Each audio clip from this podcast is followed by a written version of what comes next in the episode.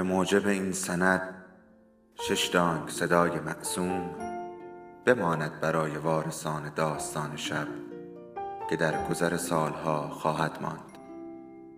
ارادتمند داستان شب.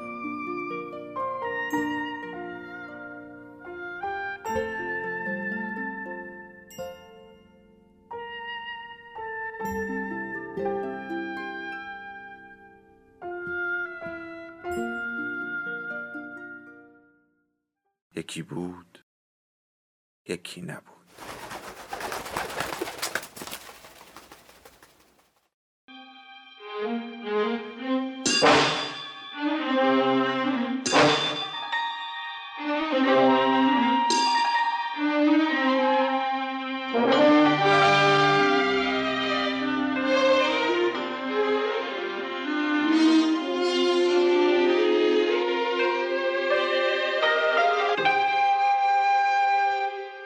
شازده احتجاب به قلم هوشنگ گلشیری قسمت پنجم.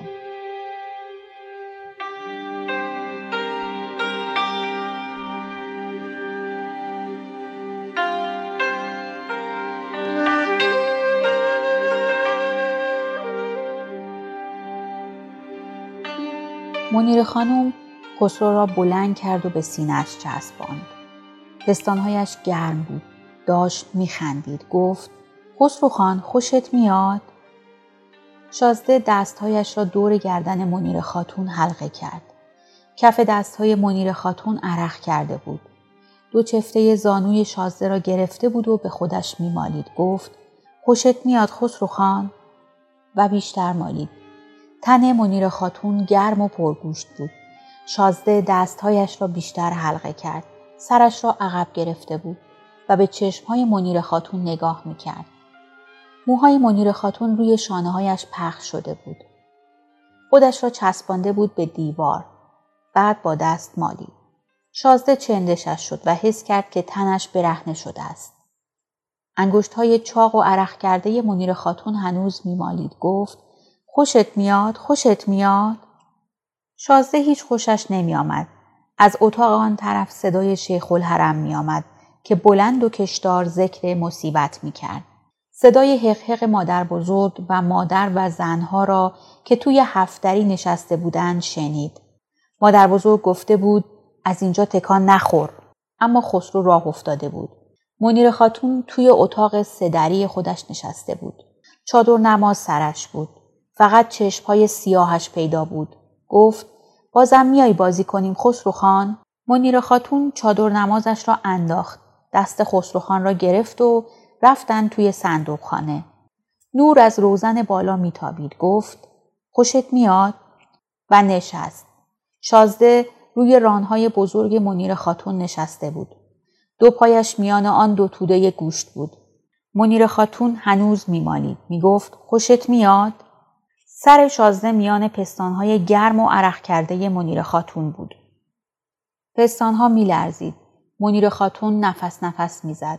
تاق باز خوابیده بود. شازده گرمش بود. گفت می‌خوام برم. دیگه نمی‌خوام بازی کنم. بدم میاد. بدم میاد. منیر خاتون گفت نمی‌خوای سوار اسب لخ بشی ها؟ نور افتاده بود روی گردنش. دستهای شازده روی توده لغزان پستانهای عرق کرده منیر خاتون بود. منیر خاتون گفت یکم دیگه یکم دیگه. شازده گفت نمی‌خوام بدم میاد و داد زد. مادر بزرگ. منیر خاتون بلند شد دستهایش میلرزید. شازده به پستانهایش نگاه کرد. موهایش را روی شانه ها ریخته بود. پس سب کن لباساتو بپوشونم. دستهایش میلرزید. مادر بزرگ گفت کجا بودی؟ شازده نشست. مادر سرش را آورده بود جلو. صدای شیخ الحرم می آمد. با منیر خانم بازی می کردم. اسب سواری می کردیم. مادر بزرگ گفت سلیته باز هم که امه بزرگ گفت چی شده فروغ سلطان؟ هیچی. امه کوچک دست خسرو را گرفت. بیا بشین پهلو خودم خسرو. مادر بزرگ هم کشید. نه جایی نرو خسرو. صدای شیخ الحرم بلند و کشدار بود. مادر بزرگ سر نی زیر لبش بود. زنها دور تا دور اتاق نشسته بودند. امه کوچک باز دست خسرو را کشید. شازده هم کشید. امه بزرگ بلند شد و رفت. زنها بلند شدند. فقط مادر نشسته بود و مادر بزرگ. مادر بزرگ زیر لبی گفت آخرش رفت و دود را فوت کرد. امه کوچک جلوتر آمد. شازده رفت پهلوی مادر بزرگ. امه کوچک گفت فروخ سلطان باز هم رفته بود پیش منیر خاتون؟ زنها گریه می کردند. مادر بزرگ خم شد. امه کوچک خم شده بود. شازده فقط صدای شیخ الحرم را میشنید و سایش را می‌دید که افتاده بود روی پرده. سایه قلیانش هم بود. دد قمر خم شد. گفت حضرت والا میفرمایند مادر بزرگ گفت گریز شیخ که تمام شد به چشم. دد قمر نشست و قلیان را بلند کرد. پیله چشمهایش سفید بود. چند تار سفید مویش از زیر لچک پیدا بود. شازده صدای بلند و گردار پدر بزرگ را شنید. فروخ سلطان! فخر و نسا هنوز ورق می‌زد. شازده داد زد. صدای جیغش تا توی باغ می آمد. باور کن حتی تا توی درختها و دم در حتما داغش می کردند. لل آقا می گفت. اما فخر و نسا تنها طرحی بود بیرنگ. مثل همان زنهای مینیاتوری که دور تا دور تالار کشیده بودند. ایستاده زیر بید مجنون یا نشسته کنار جوی آب با موهای افشان و جام به دست. فخر و نسا کتاب دستش بود. همان کتاب بزرگ جلد چرمی و می‌خواند والله تقصیر من نبود. پدرم دستور داده بود و من برای اینکه تهمت همدستی با ایلخان را از دامنم پاک کنم کردم آنچه را که نمی بایست بکنم. حکم حکم پدر بود و اولول امر منکم. چند دفعه گفتم بزنم خود را خلاص کنم. اما دیدم در شرع مقدس قتل نفس نه شده است. هم در دنیا گیرم و هم در آخرت. خدا و رسول شاهد است که یک روز به سید حبیب گفتم اسب را زین کن و با هم به صحرا رفتیم. ششلور را به دستش دادم و دامنش را چسبیدم. گفتم تو را به جدت زهرا راحت هم کن. سید حبیب گریه کرد. عرض کرد این چه حرفی است؟ گفتم فردا جواب جدت را چه بدهم؟ چطوری تو روی جدت نگاه کنم؟ من به مکافات دنیایی رضا دادم. تو این کار را بکن تا بلکه خدا از سر تقصیر من بگذرد. عرض کرد حجاج ابن یوسف با آن همه کشت و کشتار به کرم خدا امیدوار بود. دست و زانویم را بوسید. خواست پایین تر برود که نگذاشتم. صورتش را بوسیدم.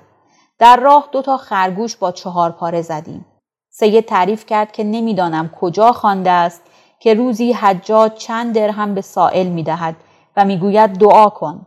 سائل هم هر شب دعا می کند. وقتی حجاج می میرد یک شب به خواب سائل می آید و می‌گوید چرا دعا نمی کنی؟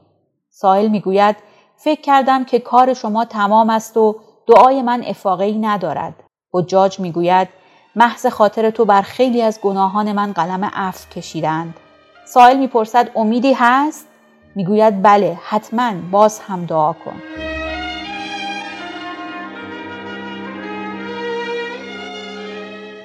فخرونسا نشسته بود همونجا توی صندلی خودش کتاب به دست عینک روی چشمش بود شازده گفت گفتم من می‌خواهم ببینمش لل آقا گفت تو باید درست را بخوانی گفتم من می‌خواهم. گفت اگر گریه نکردی باشد. گفتم نمی کنم گفت ملا حسین که رفت به چشم. اما فقط یک دقیقه باشد؟ گفتم باشد. اتاق سدری لخت بود. قالی را جمع کرده بودند. کنار اتاق. صدای نالش می آمد ضعیف و مداوم. للا آقا گفت نمی ترسی که؟ گفتم نه. دستم را گرفته بود. بلند بود. صدا از پشت در صندوق خانه می آمد للا آقا چفت در را باز کرد و من فقط ستون نور را دیدم و سفیدی صورت منیر خاتون را. پلکهایش بسته بود. گفتم لل آقا سرش را چرا تراشیدند؟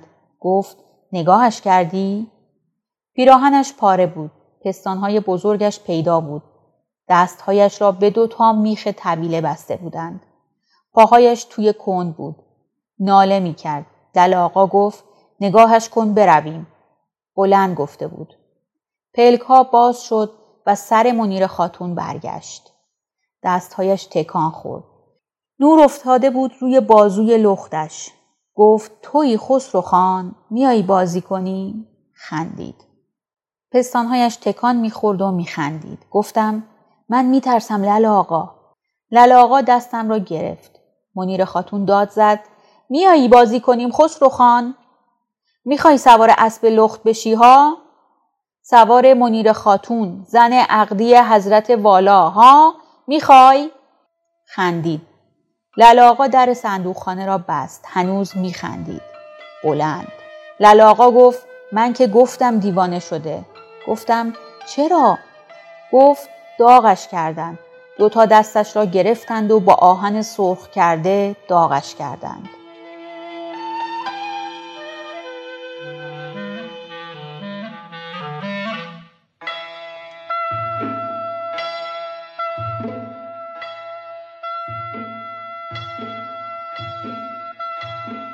شازده احتجاب سرش زیر بود روی ستون دو دستش.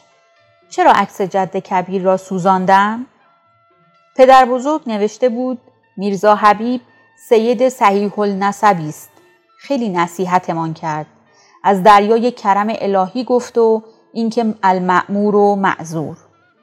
منیر خاتون حتما جیغ می‌زده و می‌گفته رحم کن شازده غلط کردم. پدر بزرگ ایستاده بود زیر بید یا زیر نسترن. نگاه می‌کرده. فرموده بود به نوکرها که یک شال و چهل اشرفی به سید حبیب بدهند. نوشته بود خدا بر طول عمرش بیافزاید. سید حبیب آدم نازنی نیست. و پرسید فخر و نسا خانم پدر چی؟ پدر می توانست مسابقه را ببرد. با یکی دو ساعت کار چند سال اجداد والاتبار را بیسکه کرد. شوخی نیست با یک فرمان ساده توانست یک خیابان آدم را به دم چرخ و دنده های تانک و زره پوش بدهد. خودت می‌گفتی. اما حیف که زود جا زد. و شازده می‌دید که فخر و نسا مثل همان عکس آن همه دور و ناآشناست. و گرد روی موهای سیاهش را دید و صرفه کرد.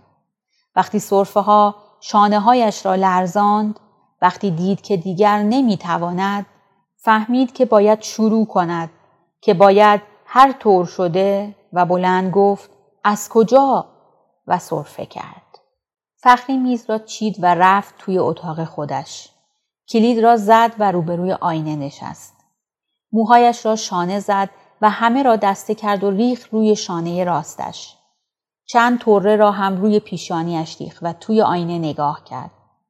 به لبهای سرخ و چاقش نگاه کرد و موهایش را باز شانه زد و ریخ روی شانه چپش. بلند شد. پشت به آینه ایستاد و کوشید تا پشت گردنش را ببیند. اما وقتی موهایش باز پشت سرش ریخت آینه دستی را برداشت و گرفت پشت سرش و روبروی آینه ایستاد. موها را ریخ روی شانه راستش. پشت گردنش سفید و خوشحالت شده بود. همان دو خط نازک گردن خانمش بود. موی سفید را دید که میان تارهای سیاه گم می‌شد. دست برد. اول اشتباه کرد و بعد یک دسته مو را گرفت و موی سفید را کند. شازده صرفه کرد و فخری کشو را کشید. اسباب آرایش خانمش را به هم زد. آینه کوچک خانمش را برداشت. بازش کرد. یک طرفش خانومش بود و شازده احتجاب. پهلوی هم ایستاده بودند. موهای شازده تونک بود و موهای خانوم پرپشت و سیاه. شیشه روی عکس را پاک کرد و خال خانومش را دید و حتی دو تا چین نازک کنار لبها را و بعد چشمها را که پشت شیشه عینک تار می‌زد. وقتی خواستم عینک رو بذارم چه علم شنگه ای را انداخت. گفت من گفتم فخر و نسا باش نگفتم که همه اداهای اونو صورت شازده مثل شاهتوت سیاه شده بود. عینک و برداشت و انداخت روی اسباب آرایش خانوم. دستش را برد توی کشو. عینک سر جای هر شبش بود. به چشمش گذاشت. فخری توی آینه را نگاه کرد. چشمهایش هنوز روشن بود. فخر و نسا هیچ وقت پلک نمی‌زد. هی کتابا رو ورق می‌زد. از سر شب تا نصف شب. روزها هم. حتی وقتی می نشست روبروی آینه و من موهاشو شونه می می گفت فخری جون موهامو بریز رو شونم اینطور نه. و باز می‌خوند. فقط لباش تکون می‌خورد. گفتم خانم جون این تو چی نوشته؟ گفت می‌خوای برات بخونم؟ گفت آره. قصه قلعه سنگبارون رو خوند.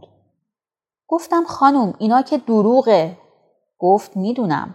اما می‌خوام ببینم این اجداد والا تبار با این چیزا چطور خوابشون میبرده. عکس را با دامن فخری پاک کرد. فخر و نسا میخندید. شازده احتجاب اخم کرده بود. این همش همینطوره. ولی اون شب چطور میخندید؟ چه دلی داره؟ اون هم جلو مرده. چقدر ترسیدم.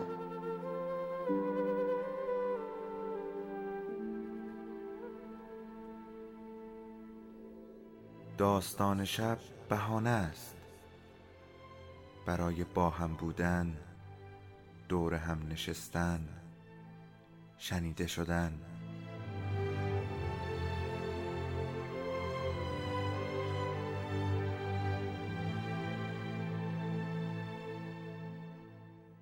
صدای افسانه ها رو میشنویم